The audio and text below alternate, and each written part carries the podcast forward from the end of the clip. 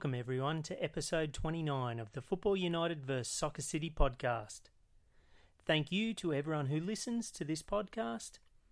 And as always, I say thank you to the interviewees who share their time and memories. This episode's interviewee grew up in the 1930s and 1940s in Woonona, not far from Balls Paddock. During his childhood and teenage years, he played football at school and at club level for Woonona. Additionally, he was proficient in playing tennis and cricket. Ultimately, Barry Salisbury chose football, and in his amazing career, he played at club level, state level, and international level for Australia. I will be forever grateful that he gave me over two hours of his time, whereby we talked about teams, various subjects, and several players. I have split this podcast into two parts for this reason, and although it might not be optimal for you, the listener, I apologise, but I couldn't help myself asking Barry multiple questions. Barry is a humble gentleman, and I sincerely appreciate and respect the career he had and the time he allowed me over the phone. I was delighted to have interviewed Barry, and I hold him in high esteem please enjoy part one of this interview.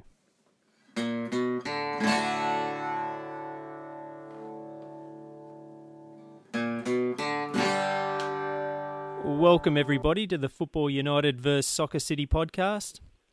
I'm uh, extremely fortunate and very respectful to have a interstate interview today, um, and uh, formerly of of the South Coast area, and we'll get into that. And I'd like to welcome Barry Salisbury on the line from Canberra. Barry, welcome.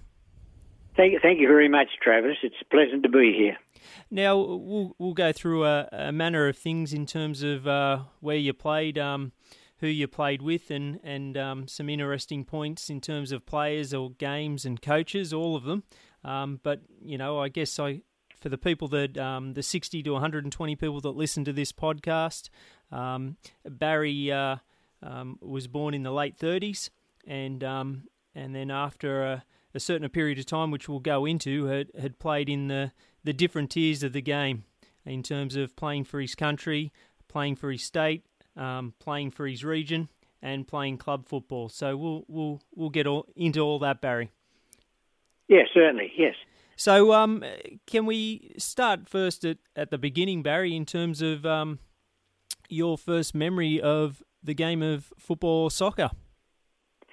Right. Well, the first, the, my first memories are, are very early, and I was only young, but I lived within uh, hearing distance of the old Balls paddock.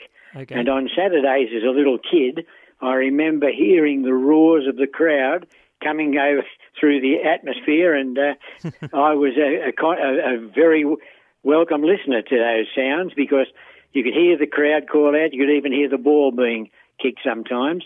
And uh, so that played a very significant part in my early days.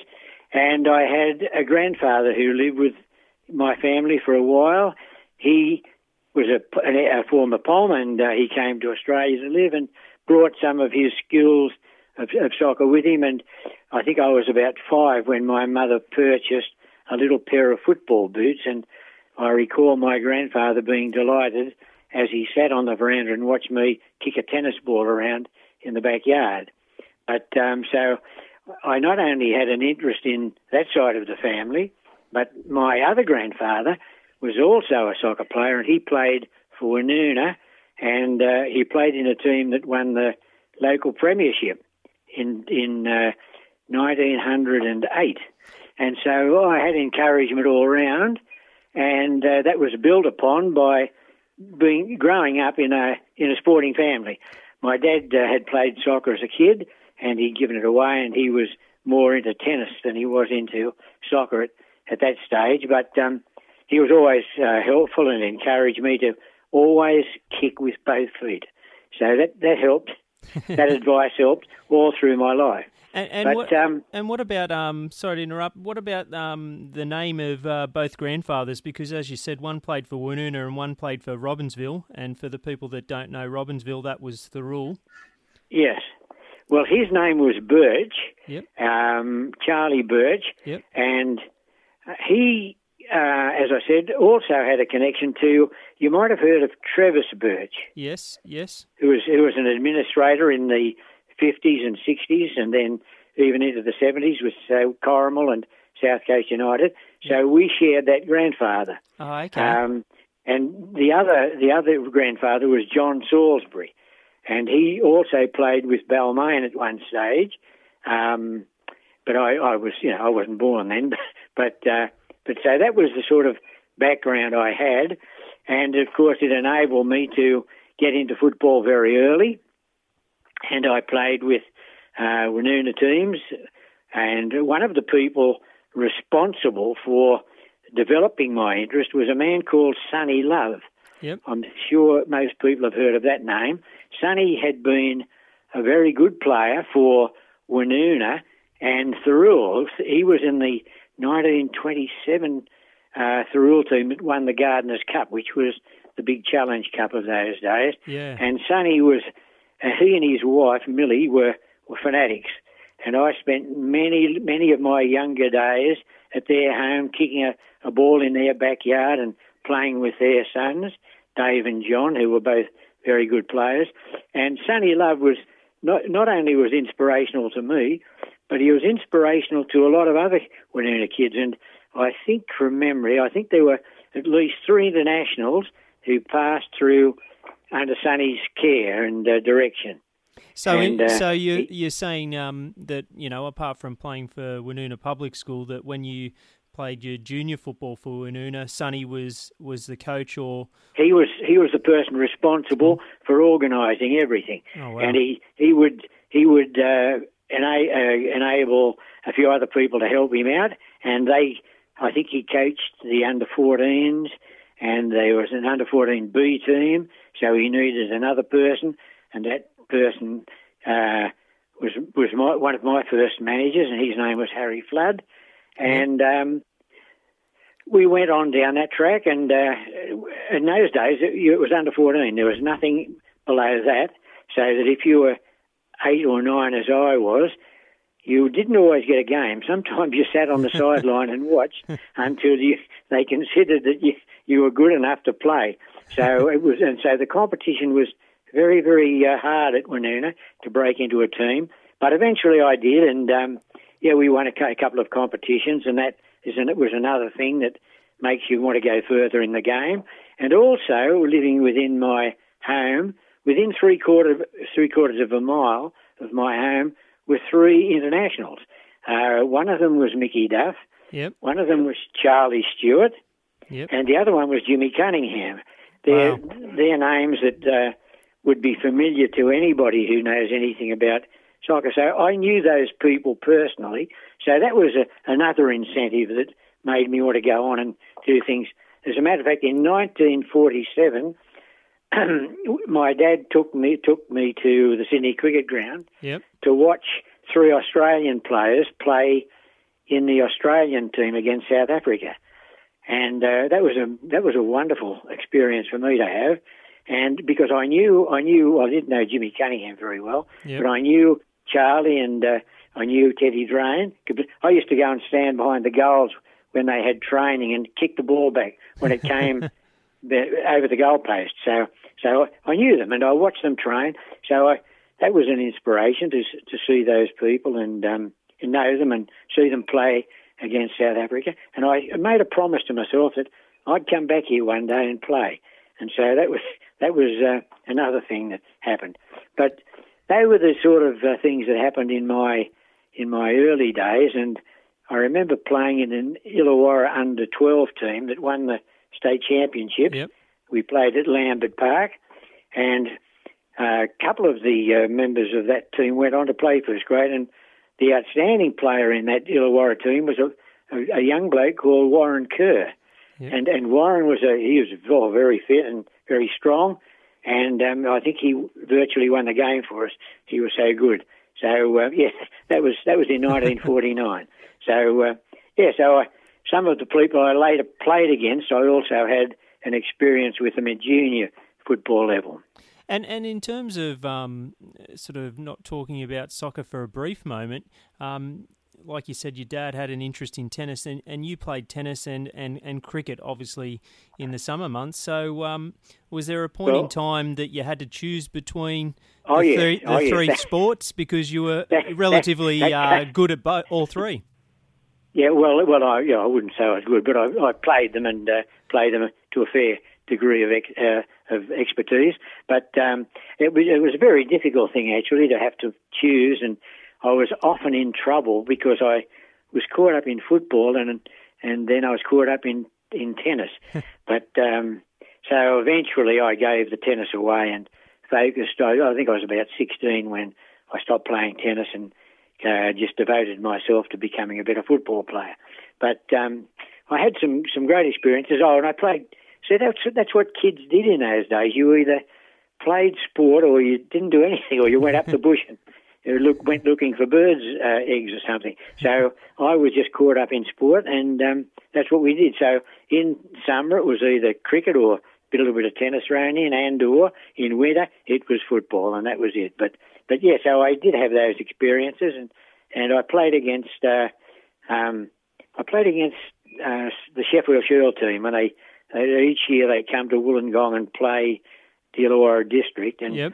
I think I was picked in the Illawarra team because I was young. I don't think it was because I was so outstanding. It was just that I was fairly young and playing first grade, and uh, in tennis, I also managed to get a game against a bloke called Fred Stolle, oh, wow. who went on to become a Davis Cup star. And yeah, definitely. Yeah, uh, I think he won the US singles at one stage. But um, yeah, but that was all left behind when I devoted myself to um, to uh, football. But and the, the big split came in 1960 when I was playing with Canterbury. Woonona cricket team had qualified for the grand final of, or the final of the Illawarra cricket competition. Yeah. And uh, the coach at Canterbury at the time was a man called Joe Vlasits, a Hungarian. And if you've ever if you ever ever met a Hungarian, the only thing they think about is football. and and so he naturally assumed that I would be playing in this soccer trial.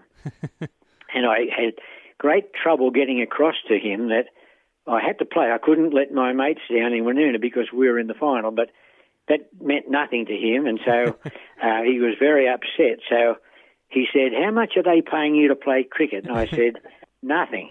And he said, "Well, Canterbury's paying you money to play, and they've just bought you an old motor car for you to travel to Sydney in." He said, "Do you have an obligation?" Anyway, my obligation at that time was the cricket final, so I played in the cricket final, and we lost. And um, then that was it. So he, they said, never again. You will do as we tell you. so, so, I signed another contract with them, and, and, that was the agreement that I would have to give my preference to football. So, so that's where the split came, Travis. And uh, thereafter, it was nothing but football. And uh, I'm afraid I met some more fanatics further down the track, and, and they were just as exclusively football as Joe Vlasits was. So Jimmy Kelly was another one. He he he thought that there was no life outside football. well, so, I, I, I, guess I can, swim, but I guess I can't um, really talk. I'm uh, obviously uh, conducting these interviews with uh, past players, coaches, and administrators in the game of football in the area, so uh, I'm I'm a bit of a fanatic myself. Uh, so, in terms of before we get to to to Joe and, and to Jimmy. Um, in terms of your junior career, where did um, did Woonona Junior Soccer Club, or was it just one club? Did they play at Balls Paddock, your junior football as well? Yes, they did. That, that's that was one of the reasons in those days. Uh, Balls Paddock was Woonona's home ground. Yep. Bulli State League team. Yep. They played there. All of the age groups for Woonona played at Balls Paddock. Yep. The Woonona primary school team trained at, and played at Balls Paddock. And I remember on a Friday afternoon when we were playing our matches in that primary competition, the old fellow, his name was Cuthbert, I recall, okay. he would he would be marking out the ground for the state league game on the Saturday morning uh, as we were playing. so. So that's and the grounds, of course, Memorial Park, Corrimal, which is where the Rangers and United later played, right. yep. and Balgownie were just the same. everybody played on that field, and the fields by the time June came around had no grass. they were bumpy, and it was you know it was made the game harder to play. If we'd had beautiful grounds, then we would have. I think we would have had a better class of football served up. But you know, I remember when the even when the first grade teams played there, you know, they played under harsh conditions because the grounds were bumpy and rough, and the ball bounced everywhere. And in those days, we used laced leather laced balls, and and they were when they got wet, that was like a lump of lead that you had to try and head or kick. But uh, yeah, so the grounds in those days were were very poor, and the facilities were very poor, all of which tended to put the game down a little bit. It didn't develop as it should have because of the poor facilities. Because of the frequency of use. Oh, sorry? Because of the frequency of use in terms oh, of yes, so yeah. All of, all of that, yes. And they were just used too much, never given any rest. And all of the grounds in Sydney were the same. Uh, I made my debut at Gladesville Oval. It was on top of a hill. I, I can't remember the name of the street now, but it was it poured the first day I played, and uh, I remember this cold breeze sweeping along the ground. But and after the, we were all soaking wet and muddied, and I remember going to the dressing shed and cold water. And uh, oh, the, the facilities were awful. The only ground that was of, of a reasonable standard was the ES Marks Field, which was built in about 1955 to. Uh, and that was an athletics it, ground as well, it was an athletic field. And it was built for the 1956 uh, athletes uh, before they went down to Melbourne to compete in the Olympic Games. So, but that was the best ground in Sydney because uh, Prague and I think Hakoah played there in the early days at the Marksfield. It was it was a good ground and good good facilities for changing and having a shower, whereas some of the other places were appalling. in terms of that junior career, what what were the colours that um, Woonona Public School and and Woonona the junior Woonona teams? What what colours did you play in? Well, we played in red and blue, and yeah. all the teams played in red and blue. And I remember in 1948, in those days, we still had rationing from World War II, yep. and um, it was decided that uh, the school would need some uh, clothing coupons to buy the necessary necessary material to make up the set of shirts. so that's what we had to do. We had to get it first of all, go around and get the clothing coupons to yep. enable the material to be purchased. But the, the colours were always red and blue.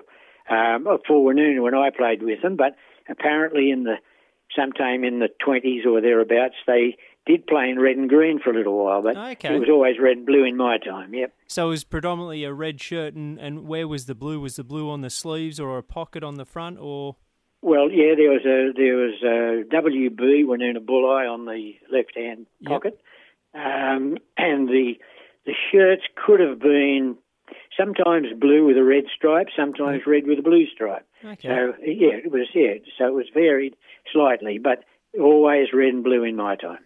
And and when you first um, uh, went into the senior ranks at Woonona Bulli in the state league, um, how did that come about? And um, what what are your first memories of the coaches or administrators and players in in that first uh, senior year that you played? Right. Well, um, I was I've been very lucky, and I was very lucky in my my football career too because um, first we came straight out of under 18s. We won the under 18 competition in our first year of competition, which all meant we were 16, turning 17. Yep. And um, Billy Williams, who was the coach of Woonona at the time, came to my home and asked me to come out and, and go up and trial for the team. And I said, "Oh, I won't be good enough. I, I, I better I'll be playing under 18s." I think he said, "No, no, unless you try, you never know." So anyway, so I thought, "Oh well." Billy Williams asked me, and he he's played for Australia. Then I'll give it a go. So I did, and I was picked in reserve grade after the first few trial matches. And I played. My first match was at uh, Balls Paddock in the reserve grade side, and we were hammered uh, very badly. But the first grade team was hammered too. We played Canterbury Marrickville, so that was a, a foretaste of things to come.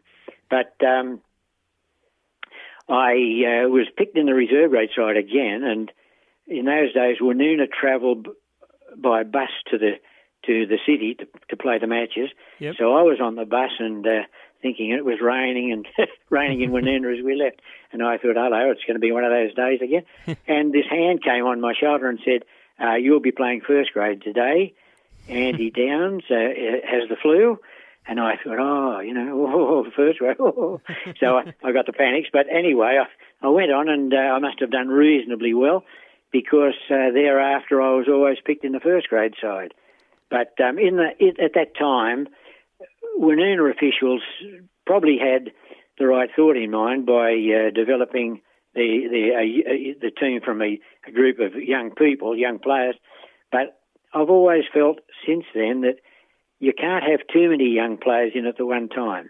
You, they need some experience. Yeah. yeah, you need people who can help them and advise them and get them through the rough spots. I, I always remember one of the young players, and I won't mention a name, but. Yep uh, he was standing in the uh, at Lambert Park. You, both teams lined up before you ran onto the field, and there was a centre half play just before, while Joe Marston was still playing in England, and their centre half was a bloke called Charlie Manning. And as they as the teams waited in the uh, the little corridor, he saw his opponent and leaned over the young boy making his debut, and he said, "If you get near me today, I'll break your leg." and um, that's you know yeah. par for the course, I guess. But anyway, he terrified the young kid. I don't think the young kid kicked the ball all day. He kept looking for where Charlie was, but because Charlie was a pretty powerful man. But but um, so um, that was um, how it was, I guess. You know, that's how you get your blooding. You somebody wants to make you feel a bit. Uh, a little bit uh, afraid a few, to ment- do those a few things, mental mental mind games uh, can can help out in the field. Yeah, well, look, um, that was getting back to Woonona and and uh, the fact that there were too many young people. We, you know, we, we just lacked experience, and but what we had was a, a mobility and a speed, and what we what we lacked in experience, what we lacked in real knowledge and skills, we made up for in effort. And so we, I think we finished about sixth on the table or thereabouts, and we had a lot of draws. This was we this didn't was, win a lot of games. Was, um, this was fifty-five, wasn't it? Fifty-five is correct. Yes, yeah. yeah. So yeah, so we even managed to get to the semi-finals of the state cup in that year, and that was that took about four rounds, I think, to get to the semi-finals because it included all of the teams from the north as well as the south. South. And yeah, I should say that in those days they had the two divisions. You had Illawarra or South Coast and Sydney. South Coast and Sydney were combined, and then you had the Newcastle competition, and all of those teams were uh, went into the uh, state cup and draw. There was draw was made, and so that's how you uh, managed to get into the state cup. And uh, so you had to win four games, I think, to win it. So so we managed to get to the semi-finals, which was pretty good effort for a young team like that. But um, the next year we uh, we didn't do as well as we had the previous year. But uh, I, I, can't explain why that happened, but we just didn't do very well, and um, so we finished near the bottom.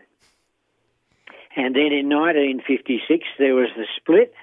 Yeah, and that's that's what I was going to ask. Um, and and before I ask about the split, um, in that sort of 55, 56 and 57 period where you, you played for, for Woonona Bulli, um, who who was the coach of the team or, or, or the manager? Well, well, the coach the first year was Billy Williams. Yep. And then he was followed by Dennis Harrington, who I have a very high regard for. I think he's one of the most knowledgeable people that I ever met in football. But he was he um, he didn't stay in football. He ended up at Thirroul Leagues Club, and uh, oh, okay. I think Thirroul League Thirroul Leagues Club might or league team might have had their all their success when he was sort of the president of the uh, Thirroul Leagues Club. But um, but he was very knowledgeable, and uh, he uh, it was it was it was great help to me anyway. And uh, I, I was sorry that he didn't stay longer in football. With when the federation broke away, and Woonona decided to stay with the association, which was the wrong decision at the time. Yep. Dennis retired to the sidelines, and his interest uh, was centred around Thirroul Leagues Club. So, so yeah, so that was unfortunate for Woonona. But uh, during the split, um, you're probably familiar with it, but a group of uh, ethnic clubs, and they were getting a lot of people following them, far more than the association teams were. And they didn't, I don't think the officials at the time realised uh, what an impact um, immigrants were making into our societies. And they simply overlooked them and wouldn't give some of these ethnic teams a chance. In 1956, they introduced Sydney Austral and Prague to the first division competition. And in 1957, um, Hakoah, which was which represented the Jewish community, won the second division, and they decided they wouldn't put them up. I don't okay. know what the reason was.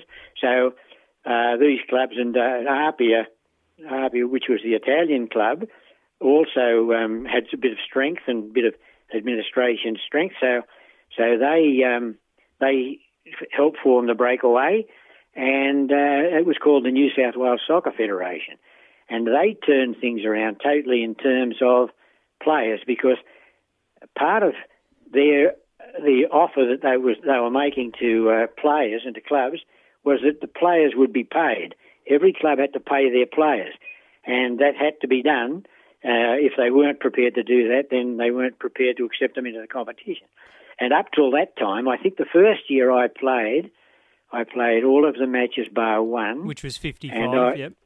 In fifty-five, I received ten pounds for the year, and I, each week I think I had to pay two shillings to cover my insurance. Okay. So, so if you work that out, I had eighteen lots of two bob, which would be thirty-six. Uh, that'd be one pound ten, or not say two pound. Yep. So out of the ten pound, I was already outlaying two pound. So you can see just how how uh, how it was definitely a, a, an amateur game, and uh, yep. but so the federation came along and offered players those, and they also offered a different way of running the game, and the the, the idea was that the clubs would run it rather than a group of um, administrators. And and in terms of um, uh, before we get further into that split, where you then move from Woonona Bulli in '57 to to Canterbury in '58. Well, that uh, was the reason. Uh, it, uh, was given an opportunity to go to the federation, and they called a players' meeting, and um, a representative from the federation came and addressed the players, and then a representative from the association came and addressed the players, and the players voted overwhelmingly to um, stay in the association. So um, Canterbury and the federation clubs then looked at the players and thought, well, you know, we, we can pick the eyes out of this team and make them an offer. And so they did. And I, I felt very strongly that the federation was going to win this battle, the war. Yep. And so, um, so when Canterbury made the offer, I sort of said, well, oh, and at the time I was teaching at a place called Binalong, which is out near Yass. Yep. And I said, look, I, I can't sign a contract with you because I'll probably be out there again, and I can't get, get can't can't come back here to train. So I'll probably do something else out there. And they said, what if we get you a transfer? and Woonona had been working on the transfer too, but I don't know. I don't know how successful that has been. So one of the officials told me that I could forget about it because he was on the delegation that met the regional director, and um, he said, "I don't think I think we're going to Binalong again." So Canterbury said, "What if we get you moved uh, to to this region?" And I said, "Oh, if you can do that, I, would be delighted because I, I looked like not playing no football out at Binalong." And um, so on a Wednesday night in mid-January, there was a knock on my family my family's door, and uh, a gentleman called Jimmy Bellwood and another one called Frank Nobbs said, "We've got you a transfer. You'll be going to Gwynneville School. Uh, how does oh, wow. that grab you?" And I said, "Oh, that's superb." So uh, they said, "Now will you sign the contract?" And I said, "Yes, all right, I'll sign the contract now." So I did, and uh, Billy Williams, who was the, previously the coach in Australian International, they signed him as well. So he was my travelling companion for a little while and um, yeah, so that's why we ended up at Canterbury. But the offer from Canterbury uh, was so overwhelmingly interesting in that they were a top club. They were all it was an Australian club. They were all young blokes who yep. ran around the field and really enjoyed it. They were all good mates, and I thought, well, this is a good club to join. So that was another reason. and I was very much welcome there. Um, I played a few trial matches, and I I, uh, I wouldn't I didn't think that they were terribly impressed with what I'd done, and I think in the first match of the of the um, competition, which was the they called it the Kennard Cup, then it later Okay. became the Ampol Cup. Yep. Um, they played the first match, and we played Sydney Austral, and I think we beat them on corners. So the next week I was picked, and we played uh, Concord, and I think we beat them eight 0 or something. And then the next team was Prague. We played, and they had the two Austrian imports, Baumgartner and Jaros, and we beat them four two, I think. And I managed to score two goals, so um, that was good. And then we got into the final and played Hakoah in the final, and somehow or another I managed to score another one, and so I was, you know, sort of being pushed into and promoted and considered to be a, a top first grade player for them. So then, of course, um, the rest of the season followed, and we had more success. We won the uh, we won the uh, grand final, uh, beat Auburn two one in the final, and then at the end of uh, or just prior to that, we won the Federation Cup by beating Prague. So so we had we won everything. Now I think we're the Canterbury Marrickville was the only team to have achieved the triple um, championship. Uh, Prague the next year won two of them, but they couldn't win the third. So yeah, so it was a It was- pretty good start at Canterbury Great trifecta. uh, that year. So, so in terms of um, the split, um, when you're talking about, um, because for two seasons there was two concurrent um, That's right. season, seasons going on. W- was there any Yes. um, fallback for you personally um, when you went up to to Canterbury? Because, like Oh, you yes, said, there, I- there I- was there was other, you know, your vocation in life is a teacher. So instead of working out in the country, um, you got to you know ply your trade close to home. So that factored Yes. in as part of the decision. Um, Yes. so was there any fallback from, from people at Woonona Bulli or just even locally? Oh no, there's a lot of nastiness, a lot of unpleasantness, and um, some people I'd known all my life stopped speaking to me, and um, and yeah, I, I felt a bit of pain over that. And one day, an old fellow that I'd known since I was about five grabbed hold of me and said, "Son, get your chin up." Um, he said, "You've done nothing to be ashamed of. As a matter of fact, everybody here should be proud of what you're achieving." He said, "But there are some people in this life who can't see that." He Yeah. said, and so you've got to be big enough and to overcome that. Disregard the sort of feeling you're um, you're, you're getting from some members in the community. Get on and do your thing and show, prove to them that you are who you are. You know, so that sort of bucked me up and uh, helped me a lot. And I was still playing cricket for Woonona at that stage, and so I, you know, I was still, I still considered myself to be a Woonona boy. You know, so Oh, most but it was it was hurtful, yes, when people said that, and I think on local radio, um, the p- players who went to the federation were criticised again, and uh, no names, no pack drill. But, but yeah, it was it was an unpleasant time from that point of view. But it only took two years, and then um, ended up playing in the district competition because Yeah, they were, there was no competition for them to go into. Yeah, so And, So that and, was, and, um, yeah. and I guess there was some uh, other splits which you're not aware of in terms of the Corrimal Club. You know, um, you know they. oh uh, yeah, that, that was nasty too for the they, yeah that they, was nasty they for some they, of those they players. split up as well in terms of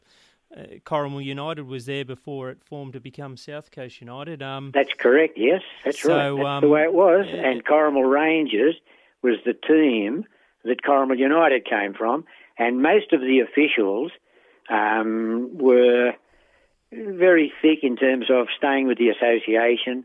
They they believed in the association, and they uh, they, they I think they banned Corrimal United from using Memorial Park yeah, and um, at, at early in the season, and then I think it, later in the, on it was turned around, and Corrimal United did get to play at Memorial Park, but but initially they they wanted to ban them, and uh, yeah, it was very unpleasant for uh, for everybody in those days. It, it wasn't a pleasant two years, but as I said, uh, United established itself, and they were very Corrimal Rangers, then becoming Corrimal United.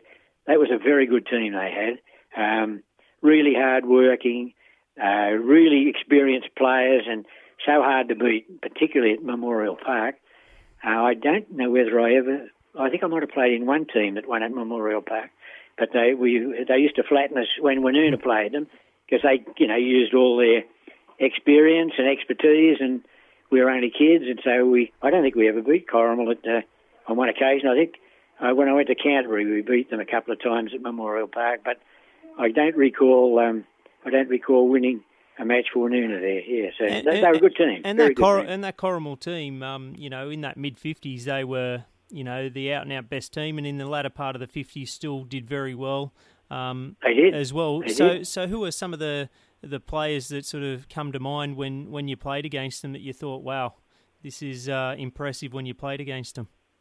Right. Well, well, um, Bobby Bignall was a Yep. very good player, and Bobby was a, he was older than a lot, a lot older than I was. He he was a very experienced player. As a matter of fact, you'd have to say that he was at, to, getting towards the end of his career. But in 1956, Bob was the captain of the first Olympic team, and um, he he was such a lovely man. He uh, he pulled he, when he knocked you down, he'd help you up. and my mother said on one occasion, "He's a nice man, that Bob Bignall." I said, "Why is that, Mum?" She said, "Because every time he knocks you over, he helps you get up." And I said, "If he's if he was a nice bloke, he wouldn't knock me down in the first place." I said, "But, but you're right, he is." And he was. He was a lovely man. And um, I played cricket against him. He played for Corrimal, and and um, after the 56 games, um, as I said before, I was working as a bread bread deliverer, and Bob Bob came to the. Uh, he later bought the uh, bread run out from this fellow I work for, Yep. but he coming back from the uh, 56 games, he came to me and said, "I've got a training a training hint for you." That he'd picked up in Melbourne when he was Okay. down there, and he, he said, "You know, do this when you're training," and it helped. Yeah, so that's the sort of bloke Bob was. He, um, you know, being Corrimal or Woonona, it didn't matter. And, and If what, he could do what- something for somebody that helped them, he did. Yes. and what about um, some of the other players in the team? Oh, Bobby Like- Young, like- yeah, he was a very good player. Bobby Young. Yep. Well, they all were. I mean, you can't pick, you can't single out anybody, but they were just a very, very good team. And there's one other player that I thought would have made it to South Coast United if he'd been able to play, and his name was Keith Learmonth. He Yep. he was a very good player. And he was a And- striker, wasn't he? he was a striker and, and hard and skillful and had a good shot. Yeah, so so I I always uh, I mentioned Bobby Young because he was a very hard man. Matter of fact, one of the Canterbury players um, was a, a fellow called Jimmy Moore, and Jimmy was a terrific player. Played inside right, Yep. and each time he'd come up against Bob Young, Bob was left-footed, and Jimmy tended to move to his right. And he, every time Jimmy went to go by him, he got it. Bobby Young used to clean him up all the time. but uh, I'm sure Jimmy didn't look forward to playing against uh, Corrimal. Jimmy's now passed away, of course. Um, but uh, no, they, they had some very good players, and uh, and uh, people like uh, I, I met uh, people like Davy James and Scouter Willoughby at the end of their Yep. careers. I was just breaking into it, and uh, they, they were, you know, they were good competitors, and and uh, that's why Cor- Corrimal was so very successful. They were just a good, hard-working team, a lot of experience and a lot of knowledge, and uh, yeah, as I said, they were very hard to beat. And and in terms of uh, before we talk more about um, Canterbury and some of your teammates and, and characters in at that club, uh, what about the uh, the aspect of the, the local derby? You know, because at that point in time, in those sort of mid fifties, um, you know, Balgownie uh, in the early fifties had got through the Southern League into the um, Association First Division, and then you had Yeah. Woonona Bulli and you had Corrimal as well. So you had three clubs. So you you had a couple of uh, derbies eh, every year. Yes. Um, how, how, Yeah. how what was it what was it like for you in terms of um, being in the town, the crowds, um, the build up? Well, well, it was interesting because uh, as, as you know, playing for Woonona School, we, we generally played against Corrimal, although we did play Fairy Meadow one year in the final. But um, Balgownie was more, they produced probably better juniors than Corrimal did at that stage. So our our war, if you want to call it that, was always with Balgownie. It wasn't so much Yep. uh, as a junior team, but was, as I said, uh, Corrimal Rangers were an outstanding team, and uh, when Woonona played them, it really wasn't a contest. They were they were too good for us. And uh, but I've got to say, when Balgownie played them, Balgownie had a lot of success against Corrimal, and I, I think it was mainly because of um, you know the, the good uh, team spirit that existed at Balgownie. And um, a lot of the Balgownie kids were, were always in the rep teams. Uh, you could generally say five or six of Balgownie's juniors would be in each of the age groups yep. that played in the state championships every year. And so some of those people went on to play first grade for Balgownie. And uh, yeah, Balgownie had some very, very outstanding juniors, very outstanding. And but but they were they were the ones that gave Corrimal the, the scares when when the, in their local derbies. But but um, I don't think we ever got to. Um, we always wanted to beat Balgownie, but uh, I don't think it ever got to um, wanting to beat them as desperately as we wanted to beat Corrimal. You know, because we never did. but sometimes we'd get a result against Balgownie, but Corrimal we very rarely did. Yeah, they were good. And what about the, the crowds at, Memorial or Bo- Well, yeah, people got excited. Sports, I, I remember playing in an early game at Memorial Park when Woonona played Corrimal in the uh, Sydney Cup final. Yep. That was in 1954. And uh, they brought trucks in. I, I, don't remember how they got them in. They must have taken panels of fencing out, but they brought trucks in so that people could they could put seats on and, and people could be elevated and uh, have have a bigger crowd there that could watch the game.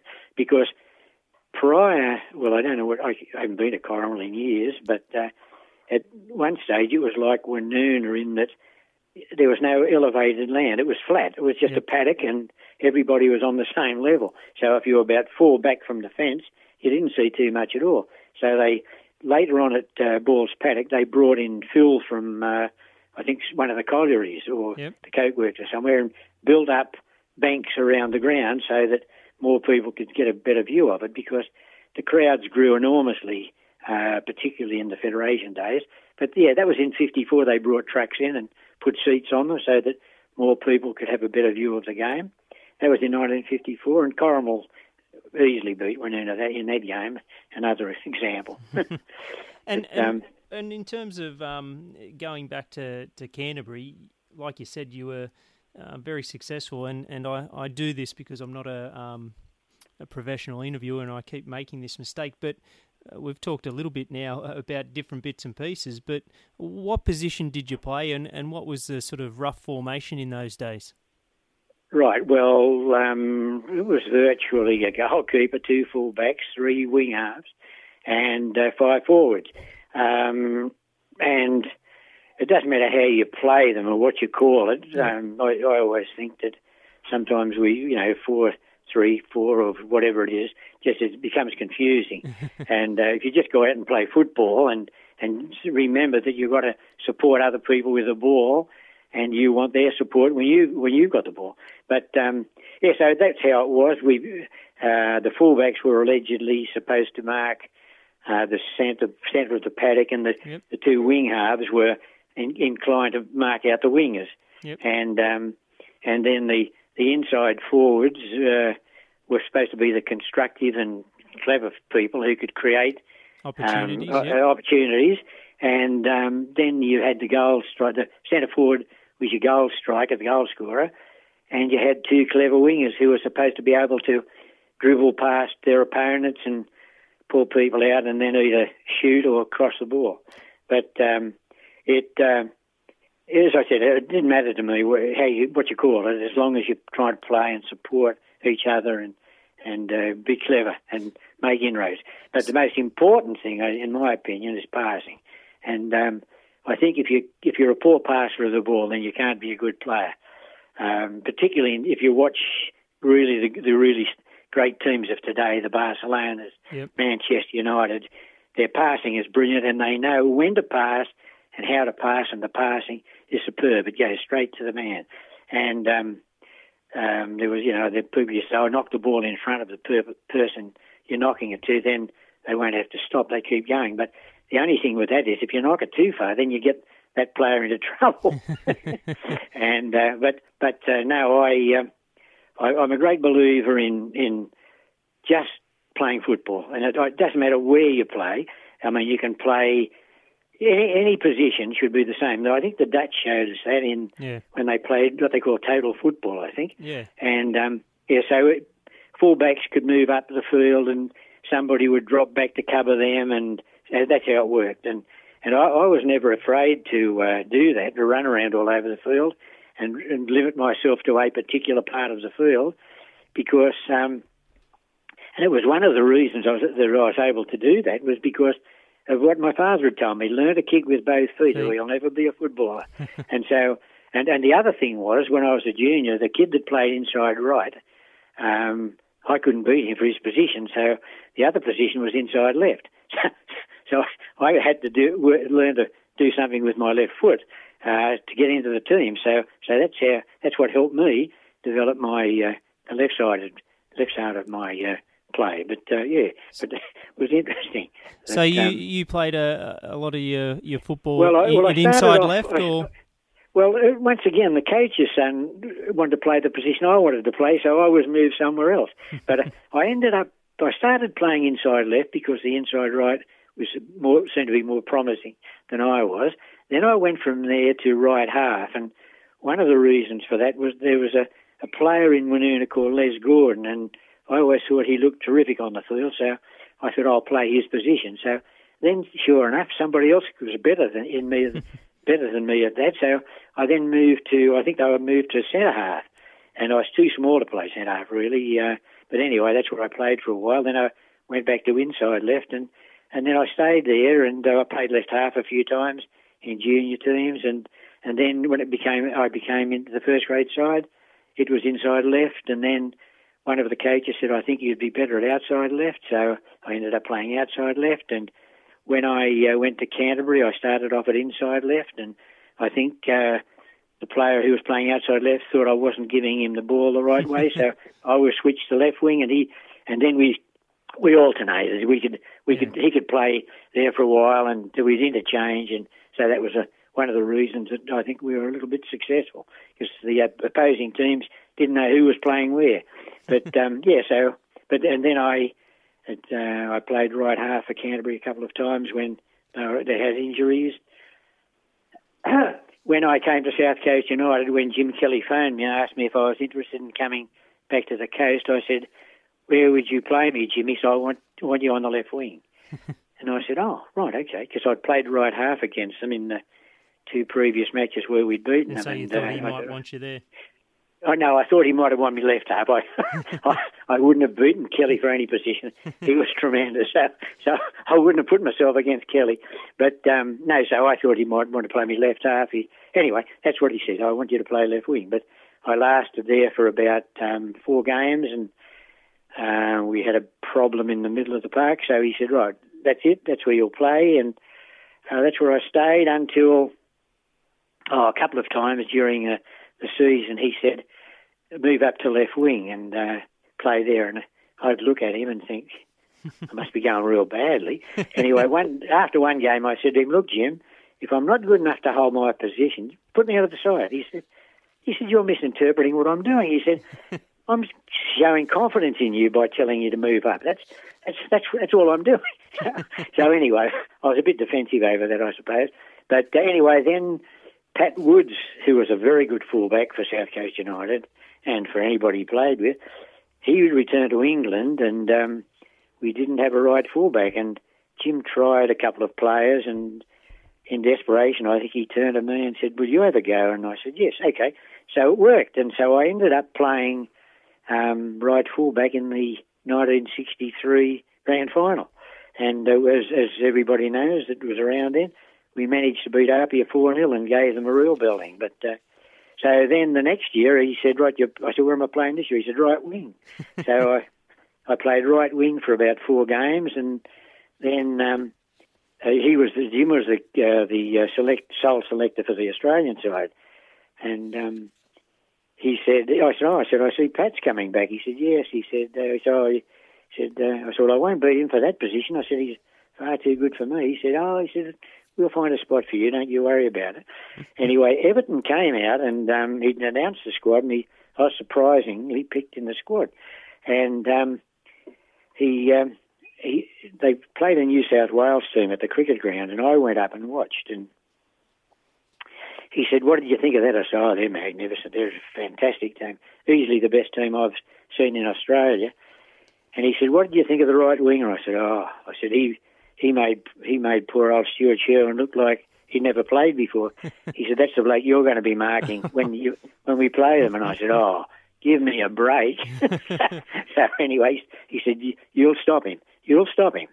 And uh, he said, "I've got every confidence in you." So anyway, as it turned out, I, I didn't do too badly against him, but uh, we we got we were hammered by Everton. They were oh, they were class above anything I'd ever seen before, and um, they came out here wanting to play. Um, apparently, um, one of the writers in Sydney had written a few articles for an English paper, and he said that Australian soccer was now approaching world class. And of course, when these people, and they were waiting to get Everton when they came. So I don't know who picked up on it, but they came here and they really wanted to play. And uh, first match we played them in Melbourne, and um, Melbourne it was a pretty quiet place in those days. Six o'clock came and everybody was tucked up in bed, so they were ready to go on the in the match down in Melbourne. They'd been we played them in Sydney. They it might have had a bit of nightlife, but anyway, they they were well and truly rested and and and, and uh, waiting to get us, us on the field. But anyway, that was that was how that worked. But yeah, that's why I played a lot of positions. I I wasn't um, very versatile then. I, yeah, well, I was versatile because I wasn't all that good.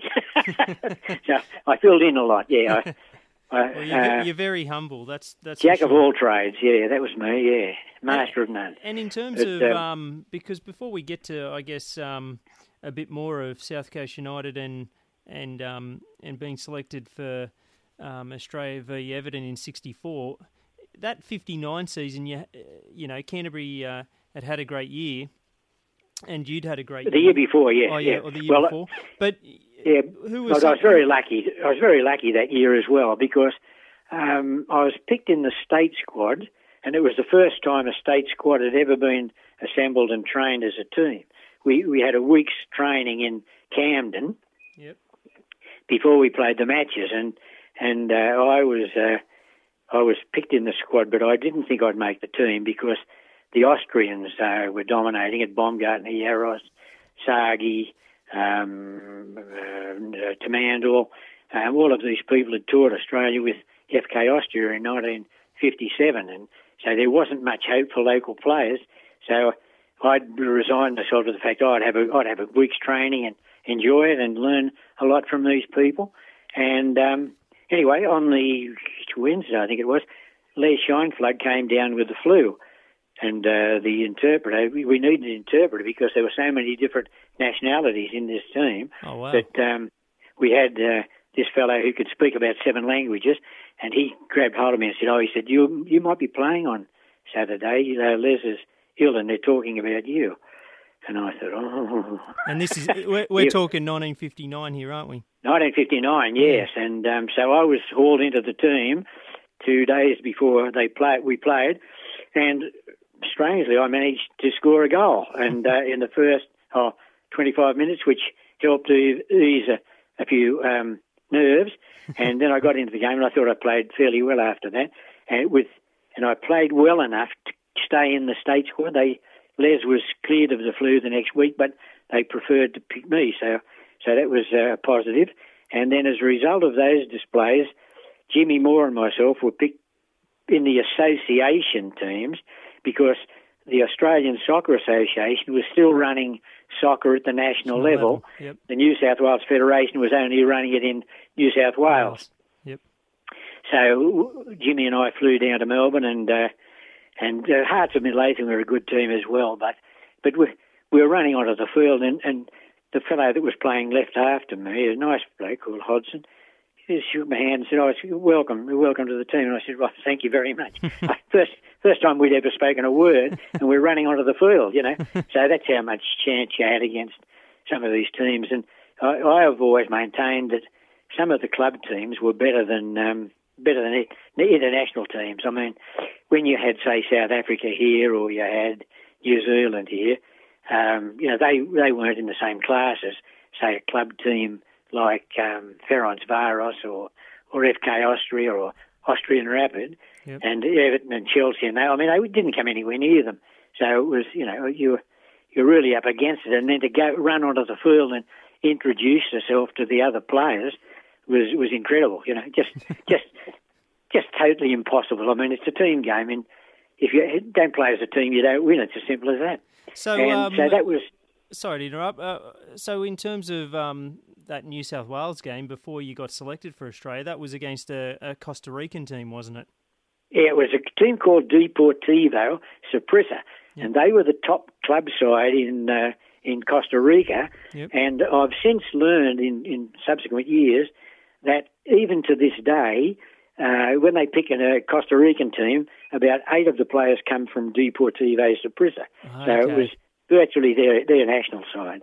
They, they were pretty good, but they were a bit soft, a lot smaller than we were, and they had a lot of ball skill, but um, you know, a bit of aggression from uh, some some of our defenders, and they you know they weren't all that keen to mix it.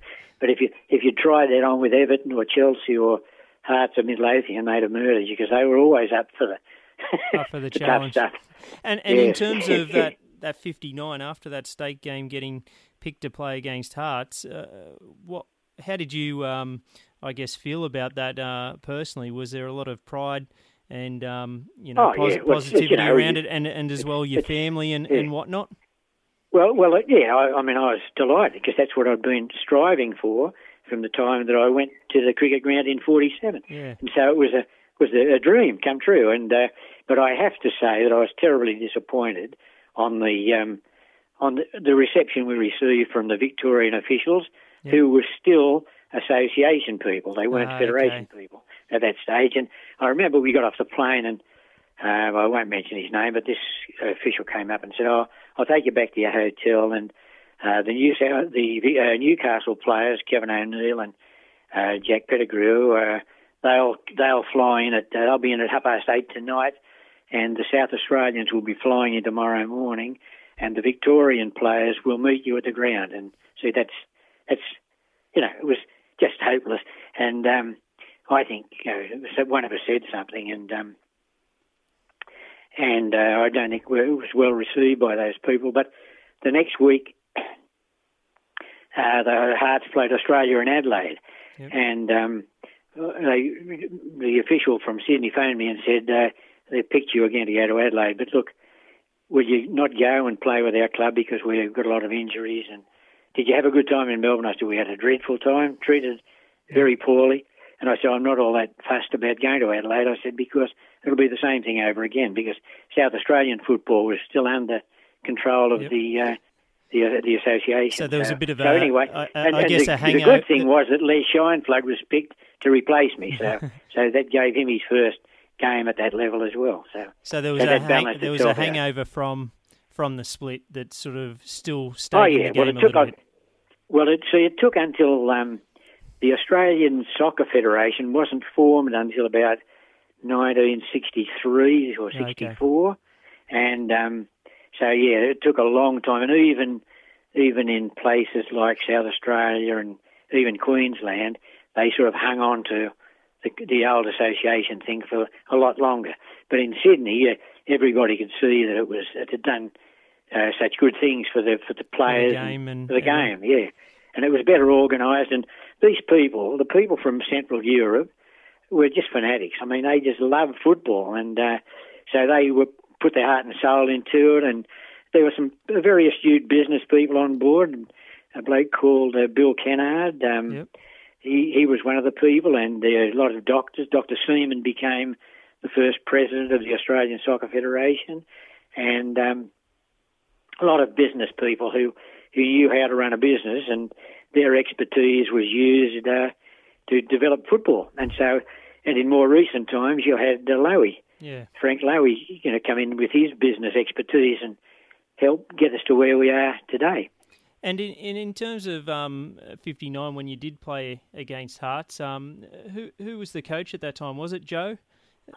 Joe Marston? No, no, no. We didn't have a coach. You didn't have a coach? we didn't have a coach. No, No? no. the the captain was Kevin O'Neill, Yep. and Kevin sort of opened the proceedings by saying, uh, "Well, congratulations, everybody. We're here. Let's go out there and do the best we can." And that's what you did. You did the best you can. But those, those these people you're playing against were professionals, and and um, to go onto the field in under those circumstances was just incredibly stupid. Um, you had to sh- had to have preparation and meet each other as a team, and even play a game before you'd played against a good team like that. But uh, and they their attitude too was, oh well, you're only amateurs anyway. And uh, I remember I I took the ball from the captain on one occasion. I said, oh, I've done well here, and I went to go away, and both legs were shot out from under me. and he said, you, you don't do that to me, son. so there you go. so that was, you know, I mean, they were clearly superior and they were professionals and, and um, that was the attitude that, you know, you, you're an amateur and I'm a pro and don't, don't even think of doing anything that's uh, going to embarrass me. yeah, but anyway, we uh, we were hammered in, in that game, and we were hammered uh, against Everton, and uh, um, yeah, it was a wasn't a uh, wasn't a, a, great experience to be hammered like that by, by the touring teams, but they were so much better than we were. That's what it came down to. And in, in terms of um, if we go back to Canterbury Marrickville, when you had your, your five seasons there, um, can you can you talk through some of the, the players or characters in the team? Um, you know, oh yeah, the yeah. likes well, of well, John look, Curry or John Whit. yeah, yeah. Well, well, well, Jack Curry was an Irishman, and of course I just loved the way he spoke, and uh, I was intrigued by him from the moment I hit the place. But a lot of the Australian blokes were there: Bruce Young and uh, Ray Neal, yep. um, Jimmy Moore, Tommy North, um, Eddie Jones, Ronnie Brown, the goalkeeper. They're all good people, and they they'd grown up.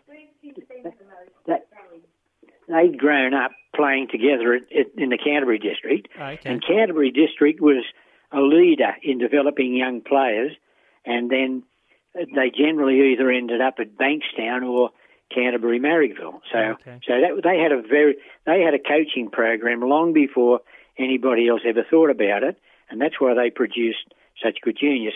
But all of those people were very they were friends off the field in summer. Uh, they went out to uh, the northern beaches and had family picnics on the on the beachfront and yeah, enjoyed each other's company. I remember a couple of times going to the cricket ground and meeting some of them out there and having a day at the cricket and enjoying a few drinks and relaxing. And that's how it was. It was a very relaxed attitude. And most of them, the first team I played in, the forward line were all internationals but me. and um, and so, but none of them, you, you would never have known that they'd all had these experiences because they were just knockabout blokes. And uh, um, yeah, they were just just a delight to play with, and they made you feel welcome and positive. And uh, it wasn't until later on, after the in the fifth year, I think the trouble started to arise. But most of those players I've mentioned at that stage had either gone, and um, there was uh, they were their replacements. You know, weren't the same as they were in terms of the attitude, but they were all just good mates together, and, and that's why the club was so successful, as well as the fact that they very quick. All of them were, all the forward line were quick, um, and uh, yeah, just you know, happy happy to be playing together and enjoying each other's company. So that's why it was a good team. But the coach was a uh, made a big difference. His name was Joe Vlasits. I've mentioned him before, yeah. and he was Hungarian. He lived for nothing but football and uh, expected the players to be exactly the same. And um, I, yeah, I remember he'd go through the team's performance, individual performances at a team meeting. And one of his favourite expressions was, you was nothing, nothing, nothing. and if you laughed and said, oh, it went down well, he'd say, and you, double nothing. yeah, he was a great character. I, I got on well with him and I liked him a lot and I learned a lot from him. He was always on about ball skills and um, developing control of the ball and and you know the typical Hungarian thing. And he'd done a university course in soccer coaching before he came here, and um, so but he was he was he was delight, and uh, the way he spoke intrigued me, and the things he said were, were just were just worth listening to. You had to learn if you listened. And so um, yeah, that was that was one of the great experiences, and their officials always made me made me feel very welcome as well. Um, I, you know, I didn't go to a, I didn't, I didn't go to things like their beach parties in summer. I, yep. I was still, I didn't have any transport. So yep. I had, I, I just didn't go. And by then I, I'd um, met this beautiful girl that I married, and so I was happy to stay on the south coast. But but they were a very very happy club and very successful. As a matter of fact, uh, I don't think people really un- appreciate just how successful they were. From about 1956 until about 90, well 1962 was their last, or 61 was their last big year, and that's when the um, the drain started and people like Johnny Watkins, Johnny Warren, Alan Westwater, um, Brian Smith, all disappeared, and it was um, offers from other clubs. And Canterbury never paid their players as much as other other clubs. Oh, okay. Um, so so that was you know I remember Johnny Watkins saying, oh he he would never play for any club at Canterbury, but you know I mean it, it all gets broken down because when they're offering you. See, at one stage, I, I was earning more when I was playing for South Coast. I was earning more to play a game of soccer than I was for a week's teaching, you know. Oh, wow. So, so, so you know, it made a difference to some lives. And Johnny Warren, I think, was uh, just completed his leaving certificate, and he was going through um, Newcastle Uni, I think, at one stage. Yep. Um, and it made a big difference to his life. I mean, by being able, and and sometimes they these clubs were pretty smart in that they tied up an educational scholarship with playing for that club, you know. So changed your life. So so that's why Canterbury lost a lot of players, and then I think um, uh, some Greek um, entrepreneurs took over Canterbury Marrickville and called it Canterbury Olympic, and from there then on it was in a downward spiral, and I think it, I don't think it even has the name Canterbury now. now it, or it might Yeah, be called I'm not Berries, Berries or something. Uh, Yeah. um, yeah, but it, it isn't Canterbury Marrickville. Village. but uh, the club had an interesting history prior to that because at one stage they play, they combined with a team called Metters, which which was the maker of stoves. I don't know whether Yeah, they were an industrial company That's team, right. weren't And, they? Yeah.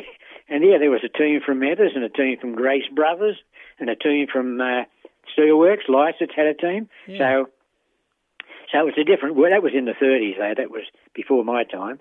But um, it was, it's interesting uh, when you just consider how things changed. And uh, but the the, quid, the you know the money started to talk, and the money got bigger and bigger and bigger as the crowds grew. See, in in the association days when I, we were playing for Woonona, I remember you'd be you'd, sometimes in Sydney you'd play in front of 300 people because, as I said, we weren't a very successful team. Yeah. So even when you played, say, Leichhardt at Lambert Park, you might only have 400 people to watch you. Well, well, when the federation kicked off, they were drawing crowds of four to five thousand for club games, and then, as you as you know by now, that in 1963 South Coast drew 32,000 plus to the sports ground. Couldn't get everybody in. so um, yeah, that was that was how it changed, and uh, people, the federation officials, did a marvellous job in promoting the game, and so the game changed and became more professional, and um, yeah, they, they've just come so far. I I think when I and probably the reason I broke into it was that soccer was at a at a very low ebb when I came into it, and and by the time I left in 1970. Um, I think we'd peaked and we were going down again, and Yep. it wasn't until '74 when they qualified for the World Cup that you know they got somewhere back to where we should have been. But uh, but the federation just made such giant leaps and great changes to the game and the way it was presented and the way it was played. But um, and of course, in 1959, um, after all these Austrian players came with no transfer fees, FIFA banned Australia Australia, yeah. and and uh, so any player that had a club grievance in Europe could come for, for nothing, and so you had um, no transfer fees. You know, all they would say to these players was, "We'll pay you this and get you a job," and so they came in their droves. Um, as a matter of fact, at one stage I remember reading in about 1962, um, of the 132 players required for the 12 Sydney teams, I think about 86 of them were, were imports, and there were only about uh, about 50 Australians playing in the teams. Uh, it was just dominated by you know people who and they were good players. I mean, uh, some really class players came, and um, in that time, and I remember a bloke called Willie Stevenson who was going to play for Apia, and he got he flew to Australia, and uh, he must have agreed to the conditions that they were offering him. Anyway, somebody apparently warned him that if he played in Sydney, he'd be banned for life. He was a Scotsman, and uh, I think he wanted to play for Scotland. But anyway, he he then went back to England and became a star for Liverpool. Oh, Willie wow. Stevenson was his name, and so that's the sort of player that you, you know was looking at coming here. And uh, some of the players I mentioned to you before, Ali Jeffrey was a real a really class act, and uh, blokes like Jimmy Kelly and um, Ali Jeffrey. I mean, they were they were stars, you know, and. Uh, and they they were unhappy with their club, or in Alec Jeffrey's case, it was something slightly different. But um, yeah, they they were unhappy with their club, and to get away from the club because the clubs most times wouldn't release them, um, so they came to Australia where no transfer fees and they could be well paid for what they did as well. And being a, a sort of different environment and Yes, Uh, yeah. Well, you know, pretty happy if you came from England, I think they had the ten pound immigration scheme running, so you could come for ten pounds. Um, and and you know some of them did, and and but it improved Australian football enormously, and there was so much to learn from these professional people. Um, some of the people that I met at South Coast United, I, even having had that wonderful experience at Canterbury, my learning pr- uh, pr- um, process was improved vastly by coming to South Coast United. So, Even- so how did you yes, um, yes. how did you get to South Coast from Canterbury? Was it a was it a Well- well, Canterbury personal start- decision that you went from Canterbury Yeah, to oh South yeah. Coast? Well, Jim Kelly phoned me and said, "Would you consider coming to South Coast next year?" And from the moment he came, he turned football on its head on the South Coast. And I, I still lived on the South Coast. I travelled to Sydney to train with Canterbury twice a week. But I noticed, I, I used to, I occasionally went down and watched South Coast United play when I was playing for Canterbury, and yeah, I could tell that there was a different feeling. And um, Leo, they employed Leo Baumgartner as their first coach, South Coast United, Yep. and Leo was a brilliant player, but he needed players around him, and and uh, Leo wanted the ball put to his feet, and he wanted people to go into the positions he wanted them in, and so it didn't work out. I think they lost their first six games, and they lost them very badly with Leo as coach. And I recall talking to Jim many years later, and he arrived in May after they'd played what five or six six matches. So is this sixty one was- or sixty two that he 61. 61 He came Jim- in May Jim 61. arrived, yep. Yeah, so 61 he came, and he said um, that he watched them play and they were beaten 7 0 by Hakoah. And he said, I felt like getting on the plane and going straight back. because he he was he was uh, I've got nothing to look forward to, but, Like- but being the pro that he was, he turned it all around. And he was getting a player here and a player there. This player could improve our team. And I think they ended up finishing 10th in the competition. But when he came, they were dead motherless last and looked certainties to be, be demoted, which would have been a, a shame for South Coast football.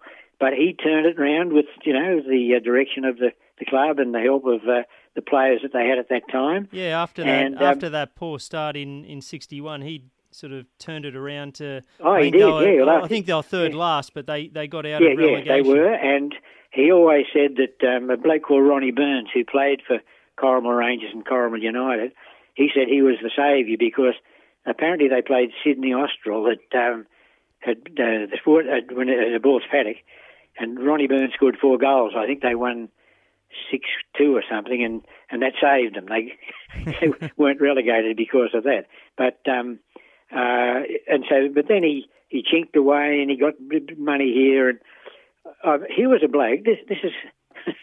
I, I think he's the fittest man that's ever played in this country, actually, and and it was a revelation to see the way he trained. He he'd coach the team to, to, to put the team through its training, and then when everybody went off, he'd he'd do his own training then and put himself even harder. He also trained at Stuart Park. He was he coached the thirds, the seconds, and the firsts, and uh, that was four nights a week, f- five, because he always liked people to roll up the night before you played on the, the Friday just to beat and you know uh, have a little warm warm up, and then that's it. Um, so it was virtually five days. But he, in his spare time, he used to train at Stuart Park, and particularly in the off season. And I have never seen anybody fit, as fit as Jim Kelly, and as professional as he was. He always presented himself well in terms of his preparation for a game, and he was always trying to mentally improve himself as well. He he was a great reader of um, books that could make him um, get ideas about a variety of things. But in terms of fitness, he was light years ahead of anybody else at that time, and it stood out when he played. When he first came here, um, he was, you know, he never stopped. He was up, up and back, up and back, and um, yeah, he was, yeah, he was um, inspirational. That's the word best used to describe him. So, because um, to give a, a, little bit of background from what I understand, he was was with that uh, hugely successful Blackpool team that, oh, yes, had, had yes, Stanley Matthews. So he was probably with yeah. one of the, I guess it was the Barcelona or Man United or Man Cities of the time. They were one of the best teams in England, weren't they? When I think they, I think he said they always finished in the top six um, in, at the time that he was there, um, and they had some really great players. Uh, Matthews, of course, Billy Perry, who yep. came out here for a year, but Bill had a knee problem and. Uh, he he wasn't the player that he was on that 58 tour, but I saw them play in Sydney uh, um, in 58 against the New South Wales team, and Billy Perry was more impressive than Stanley Matthews. He was like a greyhound. Um, oh, geez, he was quick, and um, you know he was the one to watch. You know, people were saying, "Oh, this fellow on the left, we'll watch him," and so he was that good. And uh, but but um, the funny thing was when Everton came in 1964, I said to him on one occasion must have been after the tour, and I said, "What did you think of Everton?" Because I think, uh, in my opinion, they're the best team I've ever played against. And he said, "I'll tell you what." He said, "What did you think of Blackpool in '58?" And I said, "Oh, I thought they were a good side too." I said, "But not as good as Everton." He said, "Everton would have given us three start and beaten us to five. That's what he thought of the difference uh, in those oh, wow. that few years.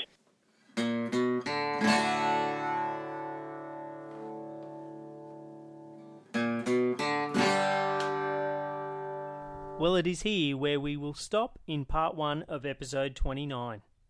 Please download part two of episode 29 as Barry continues to speak about his football journey. As always, thank you for listening and downloading this podcast. I'm your host, Travis. Goodbye for now.